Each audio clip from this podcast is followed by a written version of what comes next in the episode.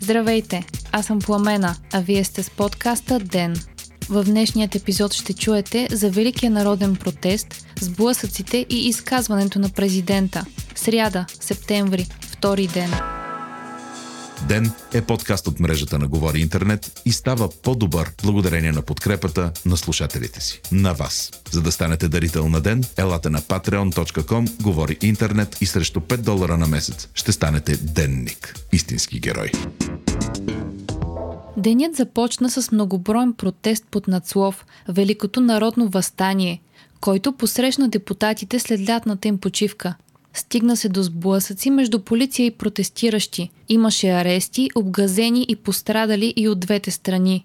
Днес Народното събрание възобнови работата си и трябваше да започне обсъждания по предложението на ГЕРБ за нова конституция, както и за избори за Велико народно събрание. Първото заседание на парламента след почивката се проведе в реновираната сграда на бившият партиен дом. Още от 8 часа сутринта плътни полицейски кордони обграждаха бившия партиен дом и възпрепятстваха протестиращите да стигнат до сградата и до депутатите, които отиваха на работа. По информация на Дневник и BTV, протестиращи са се опитали да пробият кордона, както и да съборят няколко от камионетките на жандармерията. Полицаи са замерени с буклуци, яйца и копия на банкноти от 500 евро. Заседанието на Народното събрание започна с реч на президента Румен Радев, но не преди депутатите на ГЕРБ, Обединените патриоти и Воля демонстративно да напуснат пленарната зала в момента, в който Радев излезе на трибуната. В словото си президентът призова за безусловна оставка на правителството,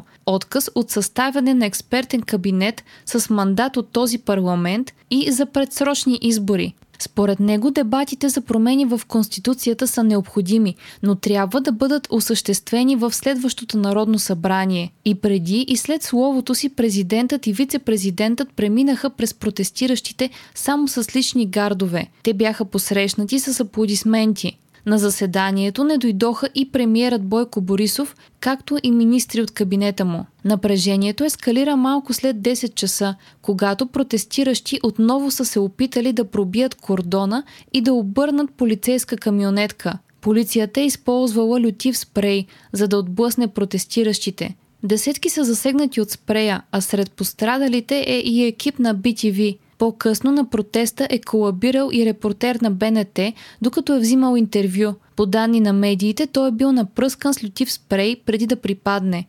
По-късно Сем излезе с позиция, в която категорично осъжда насилието над журналисти. Линейки извозваха пострадалите, а по данни на СДВР над 20 полицейски служители също са били обгазени. От полицията разпространиха и запис, на който се вижда как един от протестиращите също пръска с спрей полицаи. От СДВР предупредиха, че ако агресията към полицейските служители ескалира, ще бъде използвана физическа сила и помощни средства. По данни на БНР, 21 са пострадалите, които са откарани в болница. 16 са хоспитализираните полицаи и протестиращи, а на площад независимост има 7 линейки, които оказват помощ на пострадалите на място. Съобщава се и за десетки задържани. До сблъсъци и ескалация се стигна още няколко пъти през деня, като за последна информация на извънреден брифинг на спешна помощ в София. За сега 38 протестиращи са обслужени от спешна помощ помощ. Очаква се след края на работния ден протеста да стане още по-мащабен.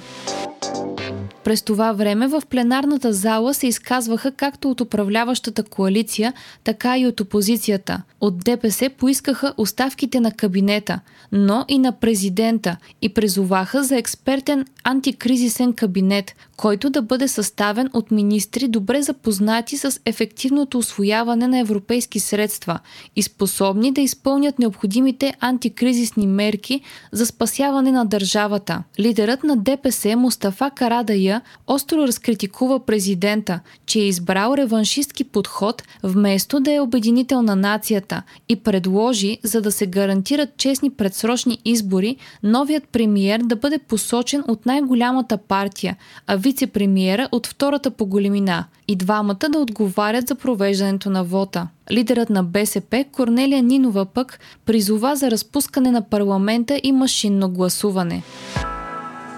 ГЕРБ все още не са събрали 120-те подписа, които са им необходими за внасяне на проекта за нова конституция. Днес стана ясно, че Воля няма да подкрепят проекта и няма да са част от 120-те подписа. На този етап управляващите имат 104 подписа на ГЕРБ и на НФСБ. Другият коалиционен партньор на ГЕРБ, ВМРО, предстои да реши дали ще подкрепи проекта. От ВМРО настояват в проекта за новата конституция да бъдат включени и техните предложения, сред които набор на военна служба и образователен ценз при гласуване.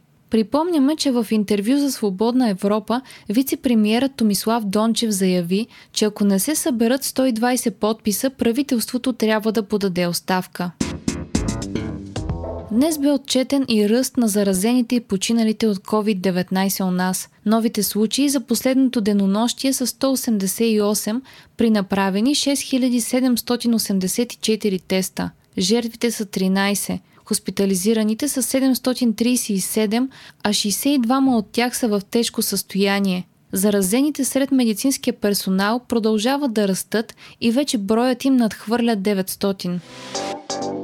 От Световната здравна организация призоваха училищата да бъдат затваряни само като последна мярка срещу разпространението на вируса – СЗО препоръчва да се предприемат мерки като отделни групи в класовете, дистанция, пристигане на учениците по различно време – Организацията припомни, че децата в повечето случаи изкарват вируса леко или асимптоматично, както и че пандемията е довела до най-големият трус в образователната система в историята и е засегнала 1,6 милиарда ученици и студенти. СЗО предупреди, че COVID-кризата и затварянето на училищата може да се отрази зле на психическото здраве и социалното развитие на децата, както и да застраши още повече деца деца, които са поставени под опасност от домашно насилие. На този фон Нью Йорк отложи учебната година с 10 дни заради пандемията, а в Чикаго, Лос Анджелес, Майами и Хюстън тя започва дистанционно.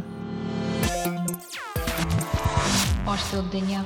От Фейсбук и от Твитър съобщиха, че са премахнали малки мрежи от акаунти и страници, свързани с хора, които са работили за близка до Кремъл организация. Руските акаунти са обвинени в злепоставяне на кандидата за президент на демократите през 2016 година Хилари Клинтън. Вие слушахте подкаста Ден, част от мрежата на Говори Интернет. Епизода водих аз, Пламена Крумова. Главен редактор на Ден е Димитър Панайотов. Аудиомонтажа направи Антон Велев. Ден е независима медия, която разчита на вас, слушателите си. Ако искате да ни подкрепите, можете да го направите, ставайки наш патрон в patreon.com. Говори интернет, избирайки опцията Денник – срещу 5 долара на месец ни помагате да станем по-добри и получавате достъп до нас и цялата общност на Говори Интернет в Дискорд. Ако искате да не изпускате епизод на ден, не забравяйте да се абонирате в Spotify, да ни оцените в Apple iTunes или в някои от другите подкаст приложения, които използвате.